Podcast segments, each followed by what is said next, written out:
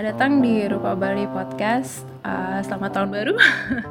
memang ini ya tahun baru udah lewat ya, tapi ini memang episode pertama Rupa Bali Podcast sejak tahun baru 2020. Um, terima kasih banyak pada semua yang telah mendengarkan kami di tahun 2019 dan memang ya kita belum setahun sih emang.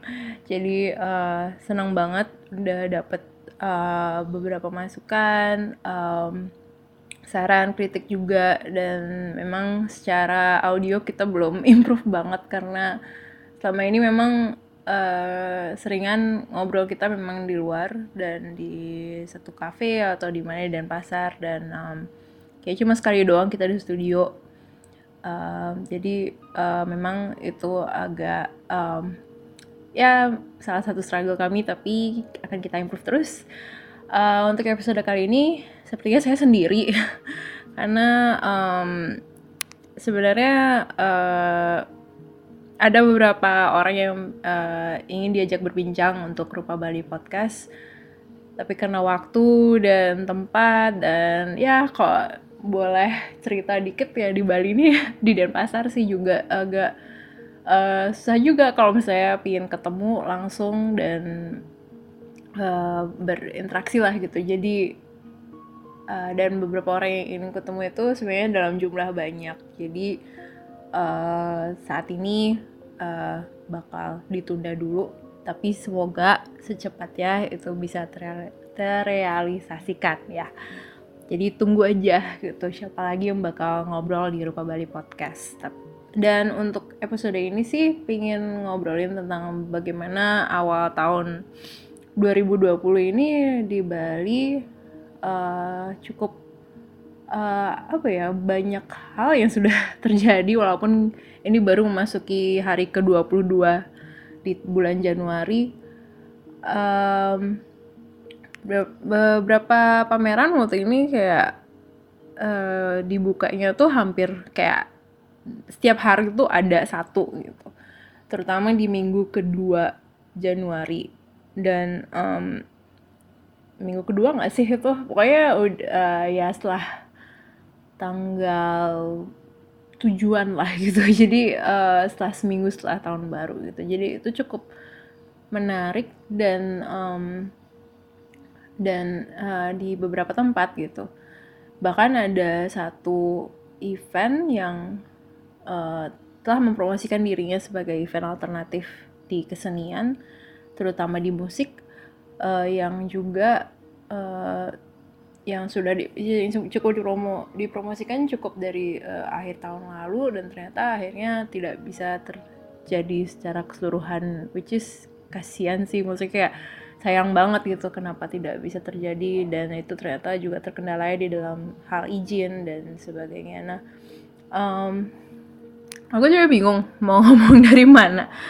Tapi kalau boleh uh, cerita kita ya apa ya ini uh, ya sebenarnya seperti yang aku bilang kayak sebenarnya ini hal-hal hal menarik yang lagi terjadi di di di Denpasar dan di Bali.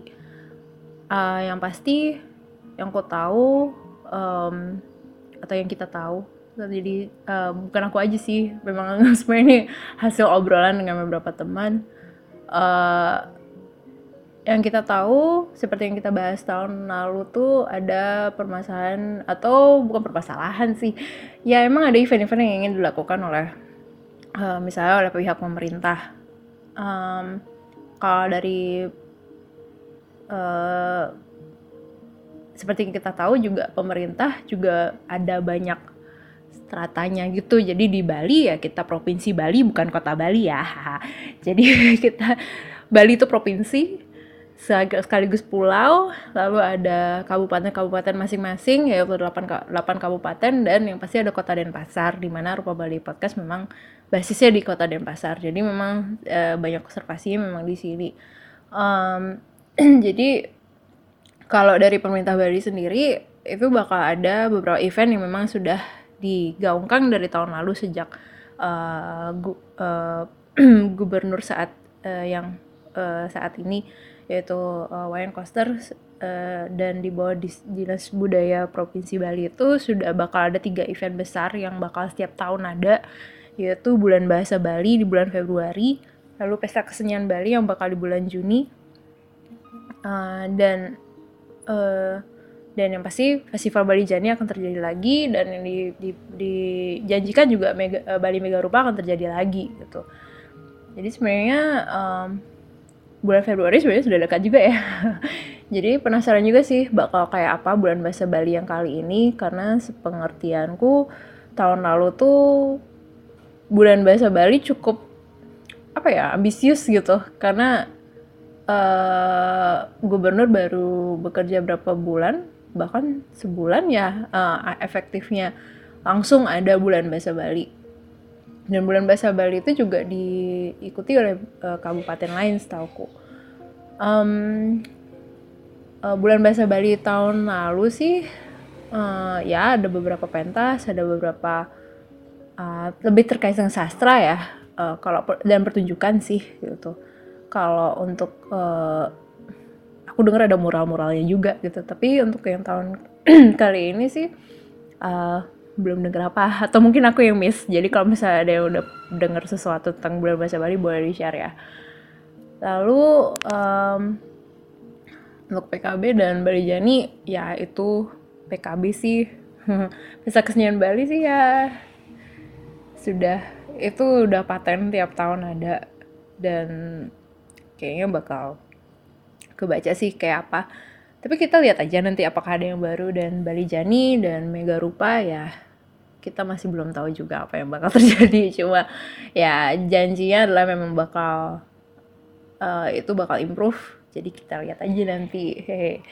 Um, lalu jadi balik ke bulan Januari um, pada tanggal 10 kemarin tanggal 10 Januari kemarin ada satu apa event besar yang yang saya bilang tadi uh, kayak yang aku bilang tadi itu uh, sebagai alternatif event uh, music event tapi juga uh, terkombinasi dengan um, performance instalasi uh, yang di yang judulnya Rave Pasar. Jadi yang ku baca uh, Rave Pasar itu di buat oleh teman-teman yang memang bergerak di musik alternatif uh, yang sifatnya kayak uh, gimana ya kalau kalau dibilang underground underground sih. Tapi bukan underground yang rock gitu. Kalau mungkin itu doesn't make sense dan let me know. Uh, lebih ke sebenarnya lebih ke apa ya um, it's a it's a it's an alternative dance sebenarnya sih kalau menurutku. Uh, dan mereka sudah mereka bergerak di beberapa ruang alternatif di di sekitar Badung ya daripada Denpasar. Dan uh, beberapa apa namanya act-nya uh, musisinya ya cukup ternama gitu. Kayak Gaber Modus Operandi dan Senyawa sendiri yang menjadi highlightnya. Um, dan waktu itu mereka sempat mempromosikan bagaimana yang menggelitik saya adalah mereka mempromosikan diri sebagai uh, satu hal yang tidak diterima oleh pariwisata di Bali. Tidak sesuatu yang mainstream di Bali. Jadi mereka butuh uh, atau mereka harus mencari satu tempat gitu dan tempat yang mereka dapat karena mereka pinginnya itu semacam 12 jam rave music gitu ya. Uh, dan performance mereka nggak dapat di Denpasar gitu. Tetapi dapatnya di uh, di daerah Tabanan di Tanah Lot. Um, lalu yang ku dengar uh, yang ku baca dari teman-teman di sosmed sosial media bahwa uh, acara itu akhirnya uh, terpatahkan. Tidak bisa 12 jam karena yang dipermasalahkan adalah izinnya. Uh, yang ku dengar juga lagi izinnya itu sebenarnya uh, dapat sampai dari jam 6 sore sampai saat sampai besoknya satu siang apa 12 siang gitu dan ter, katanya dipermasalahkannya adalah oh ternyata kita typo kita salah ngetik gitu dari pihak yang memberi izin gitu nah akhirnya uh, acara itu ya terputus gitu tidak bisa dilanjutkan uh, hal lainnya adalah nah, dibilang katanya tidak mereka tidak mereka menjual alkohol dan mereka uh, menjual tiket dan itu tidak tersampaikan katanya. Um, sampai saat ini sih aku nggak pernah ketemu dengan siapa yang menyelenggarakan dan uh, cerita fullnya gitu. Tapi kalau melihat fenomena ini kayak waktu itu sempat agak terusik juga uh, karena ada ada artikel yang mengatakan bahwa beberapa tempat di Denpasar yang notabene di bawah uh, pemerintah kota dan pasar tuh kayak nggak bisa dipakai untuk yang seperti itu gitu. Padahal ada beberapa event yang sudah menggunakan tempat itu uh, untuk alternatif event kok gitu yang tidak memang tidak memang tidak secara langsung yaitu kota Denpasar yang melaksanakan. Malah kok memang komunitas-komunitas yang ada di Denpasar yang menggunakan gitu. Jadi uh, sempat ada ada ada macam perdebatan lah juga gitu kok. Uh, pihak Rif Pasar ini bisa bilang begitu gitu. Menurutku ini hal-hal yang uh, kalau boleh dibahas di Rupa Bali ya juga inilah juga salah satu kayak permasalahan di kesenian gitu kalau di Bali sendiri.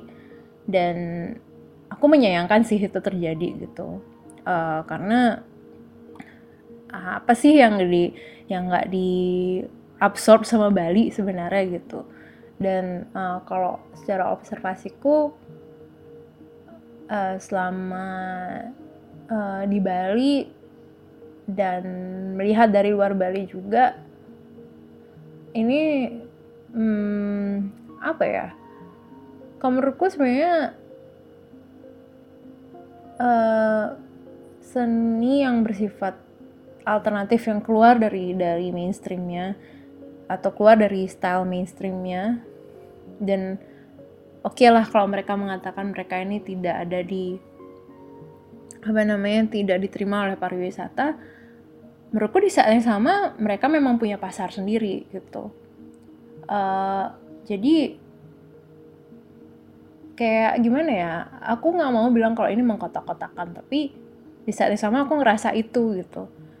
Sebenarnya selama ini aku melihat macam um, karena aku kenal dengan teman-teman Catau Data yang sering dengan Rumah 23 dan juga ada Studio Exotica yang dibuat Tato Head gitu. Dan menurutku mereka ini juga bergerak di di ada sisi uh, bergerak di sisi itu juga di uh, um, apa di mana ada macam ya ini ruang alternatif yang menyuguhkan kesenian dengan uh, menurutku metode yang berbeda aja gitu dan memang uh, kesannya itu lebih ke ya riff riff tuh apa ya? Kalau bahasa Indonesia ya kayak macam um, ya memang untuk ngedance gitu dan uh, berkumpul gitu dan uh, menikmati karya seni, berkar bahkan ada yang berkarya juga di di di apa di dalam event-event itu yang pasti ada musik gitu. Memang musiknya ya mungkin nggak rock band gitu ya, tapi sebenarnya ada juga gitu bandnya gitu atau memang ada DJ-nya gitu. Dan uh, yang pasti musiknya tuh uh, ya menurutku sih banyak musiknya tuh yang kayak mixture mixture segalanya malah. Jadi memang memang macam rave ini memang mendobrak gitu mendobrak mendekonstruksi apa yang sudah ada gitu. Jadi dia memang beda gitu. Uh, aku agak bingung kenapa mereka harus mengatakan mereka tidak diterima oleh pariwisata gitu. Uh, padahal uh, di Bali tuh menurutku udah nggak ada nggak ada limit untuk apa-apa gitu. Di Bali tuh dari ya dari dibukanya pariwisata aku rasa layernya tuh udah apa lapisan-lapisan yang kita bisa bahas tuh sudah terlalu banyak gitu dan menurutku rave pasar ini ataupun rave music ataupun uh, skena alternatif ini uh, ya memang sudah salah satunya gitu.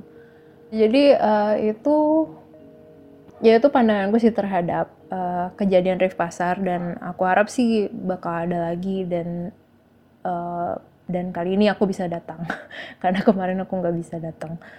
Um, lalu yang lainnya aku mau highlight uh, mungkin ini emang agak lebay tapi yang kita tahu film yang kali ini lagi ngehits banget nanti kita cerita tentang hari ini uh, film itu uh, yang pengen ku highlight bukan masalah ceritanya tapi masalah uh, apa namanya background daripada film itu.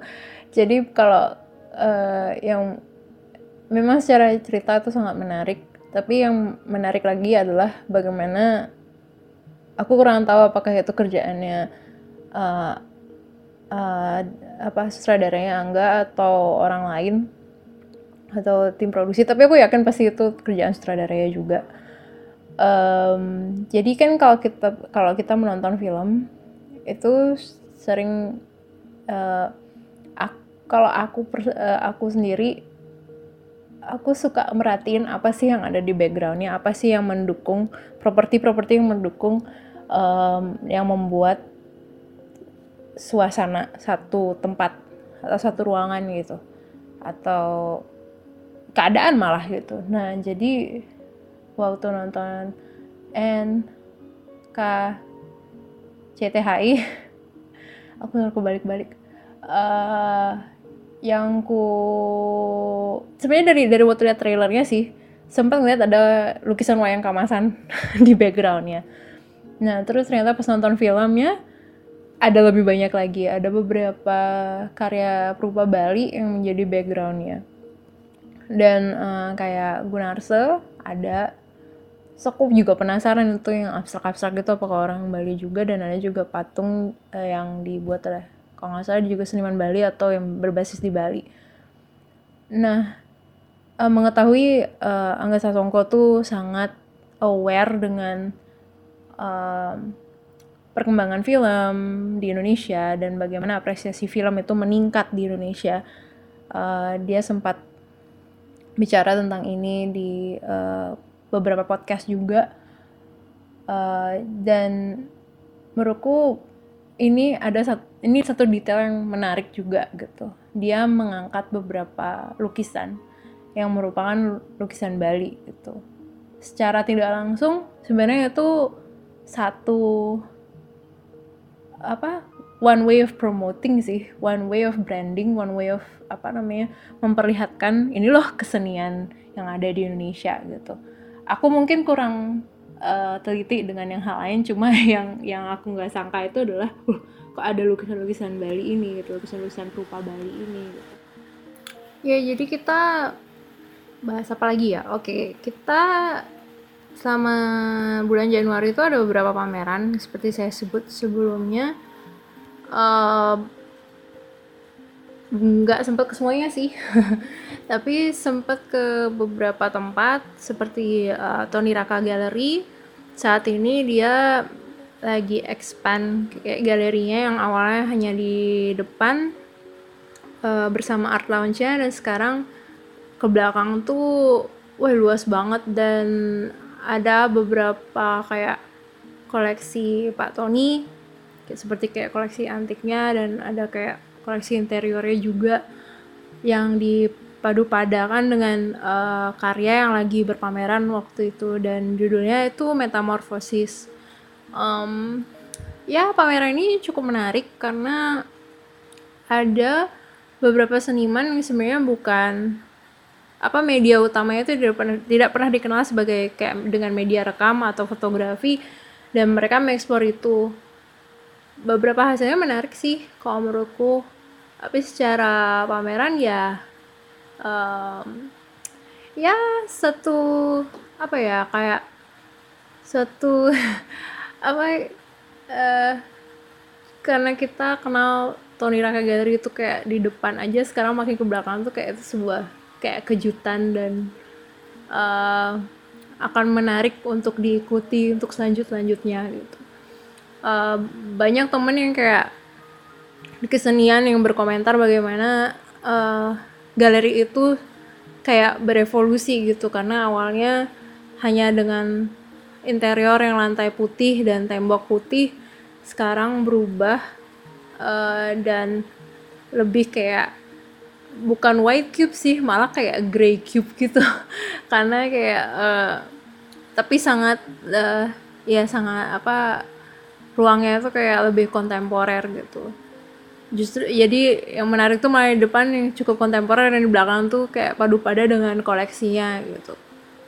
Um, lalu jadi ada juga uh, pameran oleh Agus Kamaludin yang berjudul Jagaraga Barajiwa di Gria Santrian Sanur. Uh, saat ini aku menyebut kayak galeri-galeri yang ya sudah established lama ya di di Bali. Kayak Tony Raka itu di terletak di uh, Gianyar. Lalu Gria Santrian ini di Sanur di Denpasar. Uh, dan di pameran Jagaraga Barajiwa ini uh, Mas Agus uh, memamerkan karya-karyanya yang berdasarkan dengan material kawat di mana mengangkat simbol-simbol di yang menurutku sih di agama Hindu ya gitu. Jadi ada mudra ada tentang moksa reinkarnasi um, yang menarik waktu itu ada uh, uh, performance oleh kita Poleng yang menggunakan karyanya gitu. Jadi uh, sangat menarik saat karyanya itu dapat di apa ya kayak dipresentasikan sedemikian rupa gitu. Dan kalau nggak salah salah satu jadi uh, modelnya tuh kayak topeng dia dan kalau nggak salah salah satunya tuh kayak Agni ya waktu itu. Jadi um, jadi ada dua penari gitu dan mereka menarikan topeng ini. Jadi memberi satu apa ya value lebih lah terhadap kekaryaan um, Mas Agus gitu. Um, menarik sih bagaimana uh, galeri-galeri yang cukup established selama ini membuka tahun baru dengan pameran baru dan saat pembukaan pun itu disebut gitu. Jadi uh, uh, apa? Uh, kalau di antara kita tuh di antara di teman-teman kesenian dan kebudayaan kita tahu ada berapa galeri yang bisa survive, bisa ada sampai saat ini saat tahun 2020 dan melihat kedua galeri ini yang cukup memberi influence uh, ke skena seni Bali itu uh, sangat menarik. Mereka masih ada dan bahkan kayak melihat kayak Tony Raka Gallery itu malah kayak makin luas gitu makin besar. Dan sedangkan um, macam Gria Santrian selalu apa ya ada saatnya dia mem memamerkan sesuatu yang baru tapi juga sesuatu yang lama gitu. Um, lalu ada juga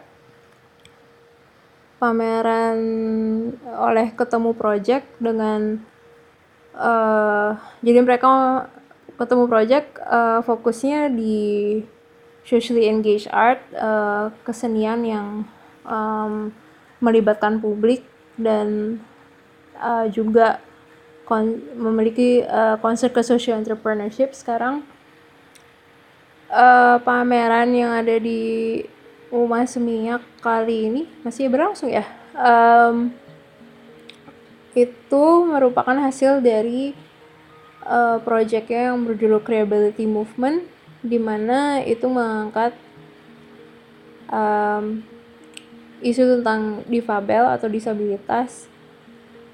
Uh, jadi mereka punya dua apa kayak dua um, cabang. Jadi ada yang creability movement, ada yang gerakan kreabilitas.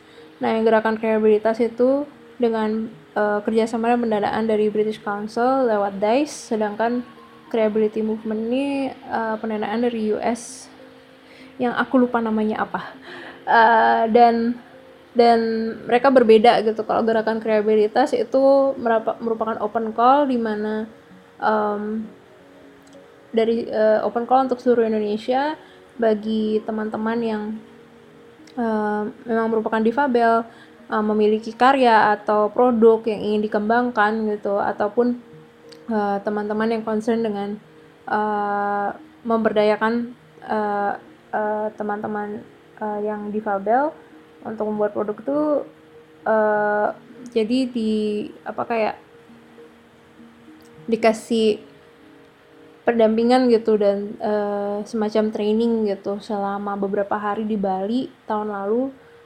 Uh, dan mereka juga punya pasar ketemu di mana mereka bisa kayak show case uh, produk-produk mereka atau jasa mereka atau kekaryaan mereka.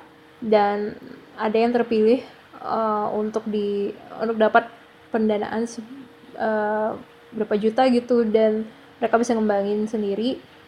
Lalu ada juga uh, lalu creativity movement ini yang uh, yang me, yang open callnya adalah mencari curator in residence curator in residence sorry. Jadi mereka punya residensi kurator waktu itu uh, yang terpilih namanya Tulika. Dia dari Singapura dan um, ya jadi ada uh, uh, empat seniman. Entah mereka bekerja dengan seniman juga atau dengan satu komunitas.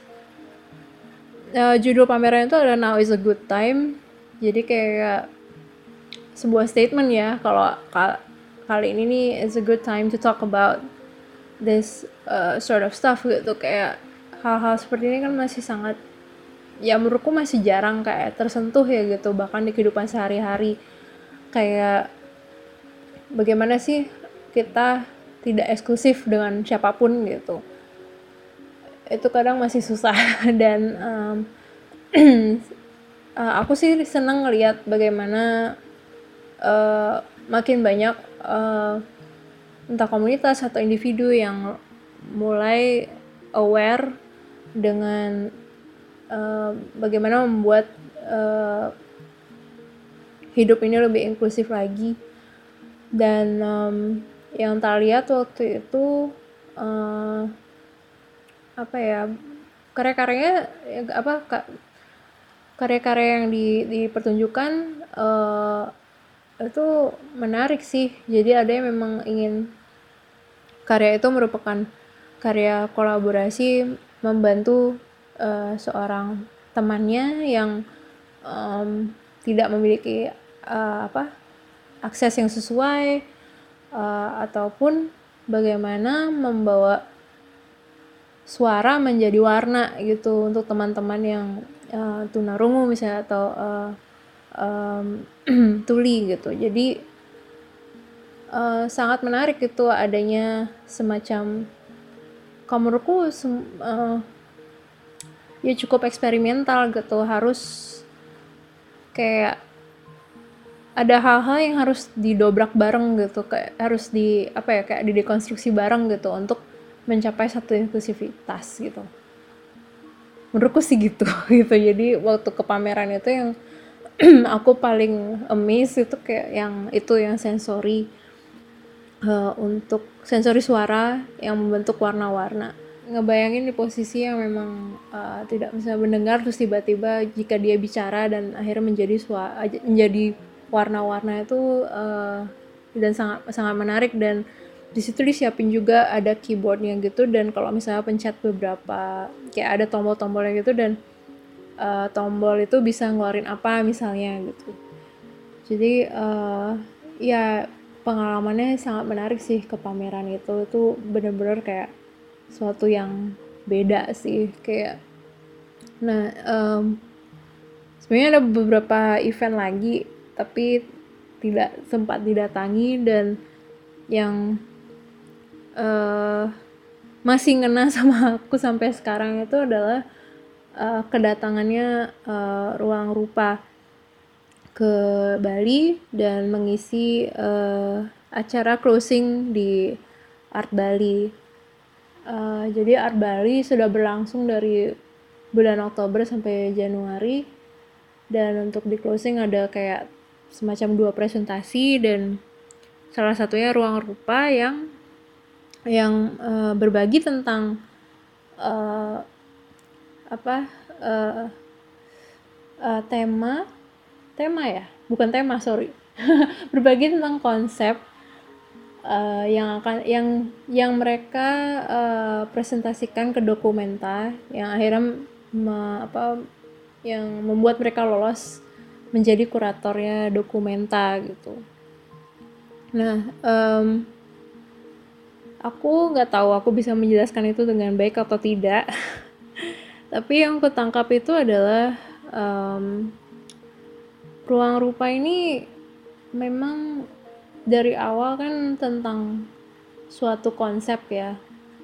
Gimana ya itu semacam kayak yang kulihat dilakukan ketemu project itu juga dilakukan ruang rupa. Bagaimana kesenian metode kesenian itu bisa merangkul uh, uh, audience uh, penikmat seni siapa pun itu publik untuk merasakan sama-sama efek kesenian itu gitu dan um, entah itu sebagai uh, terapi ataupun um, untuk sesuatu yang menyenangkan juga gitu. Tapi kan uh, ada banyak apa ya banyak hal yang um, sudah gimana ya kayak macam berevolusi juga ya gitu. Entah itu material yang digunakan atau metode yang digunakan gitu. Bahkan di dengan cara berpikir itu sendiri gitu. Um, jadi balik ke ruang rupa uh, yang, yang hadir di Art Bali waktu ini mereka malah mem, mem apa kayak mempropose ide sustainability of ideas gitu. Bagaimana ide itu bisa sustain. Dan bagaimana mereka uh, dan tema 2000 uh, eh, tema dokumenta 2022 yang mereka kurasi itu adalah lumbung dan bagaimana meng, mereka mengkurasi dengan etik gitu. Jadi jadi mengkurasi dengan etik eh, et, etika daripada tema gitu. Uh, itu cukup kayak membingungkan awalnya gitu kayak maksudnya gimana ya gitu tapi setelah dikasih apa contoh yang cukup frontal ya di Art Bali waktu itu jadi uh, uh, pihak ruang rupa itu sangat mengkritik uh, layoutnya Art Bali itu sendiri di mana um, gimana kita mau inklusif kalau uh, ada instalasi bambu-bambu yang di mana kemungkinan orang dengan kursi roda atau yang uh, tunanetra itu tidak belum tentu bisa melalui dengan sendiri kan gitu. Jadi bagaimana menikmatinya gitu. Ada juga bagaimana uh, pameran seni itu kan nyampah gitu. Uh, buat instalasi nanti ini ke mana gitu. Material-material uh, ini gitu. Jadi um, ini cukup menarik sih maksudnya ini hal-hal yang kayak nyentil banget dan oh ya gitu ya gitu. Maksudnya nggak nggak nggak saya sendiri belum kepikiran sampai sana. Cuma memang ada sudah mulai ada concern ke sana. Bagaimana ya kita tahu sendiri bumi dengan climate change-nya gitu. Lalu bagaimana uh, mereka sendiri sebagai kurator orang Indonesia yang harus traveling ke Jerman gitu. Itu kan carbon footprintnya uh, jadi itu kan pasti banyak gitu karena naik pesawat misalnya gitu. Dan itu kan juga yang lagi di highlight juga dengan misalnya Greta Thunberg dari Swedia yang uh, apa yang mendemo apa berdemo tentang climate change. Jadi uh, ini hal-hal yang menarik gitu di saat uh, apa um, apa ya ya mereka mencontohkan bagaimana misalnya environmental secara tema tapi tapi memakai uh, materi-materi yang tidak sustainable misalnya gitu yang tidak bisa di recycle bisa didaur ulang. Jadi um, jadi bagaimana men, men aku jadi nangkepnya kayak ini ini semacam mendobrak gimana seni itu memang eksklusif juga gitu. Kecenderungan eksklusifnya itu masih ada kan gitu. Dan mereka menurutku ruang rupa memang um, telah membedah itu cukup lama ya. Bagaimana ya memang seni itu harusnya inklusif gitu. Dan dengan mereka terpilih menjadi kurator dokumenta ini mereka mendobrak yang lebih besar lagi gitu lewat metode mereka sendiri gitu. Jadi dengan uh, konsep lumbung ini mereka juga mencoba kalau aku nggak salah artiin ya jadi mereka mencoba bagaimana bisa menggunakan resources resources resources resources yang udah ada jadi sumber-sumber yang udah ada ataupun institusi-institusi kesenian kebudayaan yang sudah ada di dunia itu bisa diajak bekerja sama misalnya gitu. Jadi ini sebenarnya sistem yang mereka um, sekarang terapkan di Good School uh, dan mereka ingin mencoba itu lebih besar lagi. Memungkinkan nggak sih gitu? Jadi karena ya kalau apa ya um, karena ya apalagi dokumenta yang dia memang semacam bisa dibilang semacam biennial ya bienal ya gitu. Jadi uh, merupakan satu event besar yang memang berbasis di satu tempat um, dan mengangkat satu tema gitu kan biasanya gitu. Ya jadi bagaimana dokumenter itu bagian dari salah satu acara yang uh, seni yang ada di dunia ini uh, bagaimana apa mungkin tidak hanya dirasa dimiliki hanya terjadi di Jerman tapi uh, sebenarnya ada ada kemungkinan kolaborasi yang bisa dilakukan uh, lebih dari apa yang terjadi di Jerman gitu atau uh,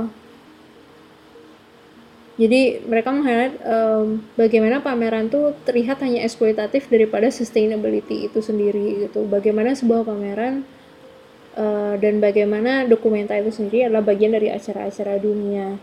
Jadi ini hal-hal yang dilihat dan lagi telusuri sampai pada akhirnya bakal ada dokumenta 2022. Mereka sendiri tidak menentukan atau tidak menawarkan menurutku jadinya ya memang mereka tidak menawarkan. Aku kira tadinya awalnya lumbung adalah sebuah tema tapi ternyata bukan. Lumbung itu sebuah konsep gitu. Konsep yang mereka ingin gunakan konsep yang sangat-sangat Indonesia dari budaya Indonesia yang bisa ditemukan di Indonesia dan um, bahkan konsep satu konsep yang menurutku bisa hilang satu hari di Indonesia itu sendiri gitu. Um, dengan adanya perubahan-perubahan ini. Jadi uh, jadi pertama yang kulihat tuh lumbung tuh kayak satu konsep lumbung ini menjadi satu hal yang mengingatkan kita kembali. Kita itu sebagai orang Indonesia gitu. Uh, budaya kita tradisi kita lalu juga yang kedua seperti um, apa ya kayak mendobrak juga apa itu kegelisahan dari keberadaannya bienal dan trienal gitu.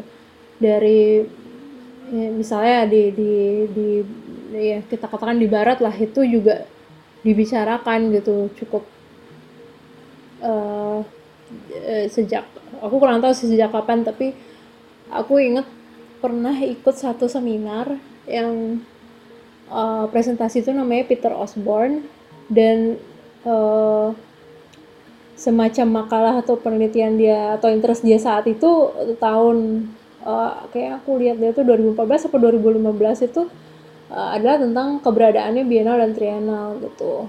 Apaan sih itu gitu kayak ya kalau bilang campahnya gitulah gitu kasarnya gitulah dia ngomongnya sebenarnya. Tapi dengan satu makalah dan um, ya dia mempresentasikannya secara ilmiah lah begitu dan menurutku uh, in, apa yang dipresentasikan oleh uh, uh, ruang rupa kemarin tuh kayak itu agak menjawab sih kegelisahan itu gitu. Kita belum tahu uh, ap apakah akan ada satu bentuk yang ditawarkan? Apakah uh, konsep itu akan kayak gimana ya? Uh, lebih solid lagi misalnya. Tapi kalaupun itu proses menurutku itu akan menjadi menarik juga gitu. Karena saat ini ngapain sih kita mau kotak-kotakan lagi kalau boleh berargumen begitu gitu? Misalnya mau kotakan siapa yang barat dan siapa yang timur dan sebagainya gitu karena argumentasinya kan ya menurutku bukan di situ lagi gitu. Um, dan ini juga gimana ya melihat kesenian itu sendiri sih. Ini benar menurutku uh, menarik bagaimana akhirnya ruang rupa yang menjadi kurator untuk dokumenter 2022 yang membawa pertanyaan apa yang mungkin membawakan satu solusi gitu terhadap uh, skena seni di dunia ini gitu ya antara itu bienal ya trienal kalau ini kan dalam ranah menurutku dokumenter di ranah bienal dan trienal ya bukan art fair ya gitu. Um, bukan lebih ke wacana ya daripada ke komersilnya gitu. Walaupun ya komersil tuh menjadi rentetannya lah gitu.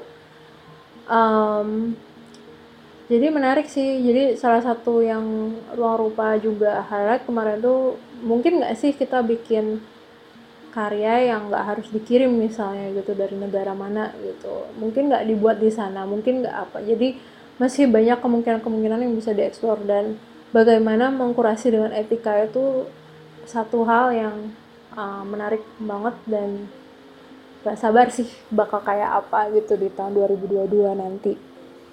Um, yang pasti uh, itu adalah satu hal yang me, apa ruang rupa mendapatkan uh, kesempatan untuk menjadi kurator.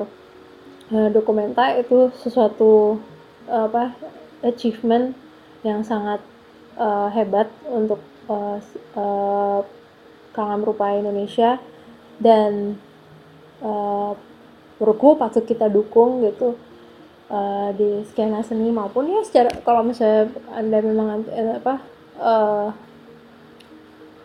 ya memang penikmat seni dan penikmat budaya kenapa enggak gitu. Lagi pula ini juga bagian dari budaya gitu. Ini ini menurutku apa yang dilakukan ruang rupa ini akan menjadi bagian sejarah dari budaya Indonesia itu sendiri juga gitu. Karena um, ya uh, kalau kadang orang masih memisahkan seni dan budaya menurutku itu tidak terpisahkan sama sekali gitu. Hmm. oke okay, jadi sepertinya uh, sekian dulu untuk episode kali ini. Nanti daripada kalian udah bosan dengerin aku uh, bermonolog selama berapa menit nih udah. Um, ya semoga uh, bermanfaat apa yang sudah di sharing di episode kali ini. Walaupun datang dari saya sendiri uh, semoga di episode selanjutnya saya sudah ada teman. Um, dan um, ya so far sih menarik gitu apa yang uh, akan terjadi selanjutnya. Entah itu di skena seni Bali um, bahkan uh, di Indonesia sendiri gitu. Uh, kehadiran uh, ruang rupa kemarin tuh cukup uh, sebuah highlight sih sudah gitu. Bali uh, sempat dikunjungi oleh ruang rupa dan mereka sharing tentang uh, konsepnya. Jadi uh, kudos terima kasih banyak uh, ruang rupa sudah datang ke Bali dan berbagi. Um, ya jadi untuk uh, aku yakin ada bakal akan ada banyak lagi event yang akan terjadi di Bali dan masih banyak obrolan yang ingin di uh, ya didokumentasikan direkam jadi ya sampai ketemu di episode selanjutnya um, kalau ada saran kritik uh, masukan silahkan email di email yang tertera di um, profil kami. Jadi terima kasih banyak sudah mendengarkan Rupa Bali Podcast. Sampai di episode selanjutnya.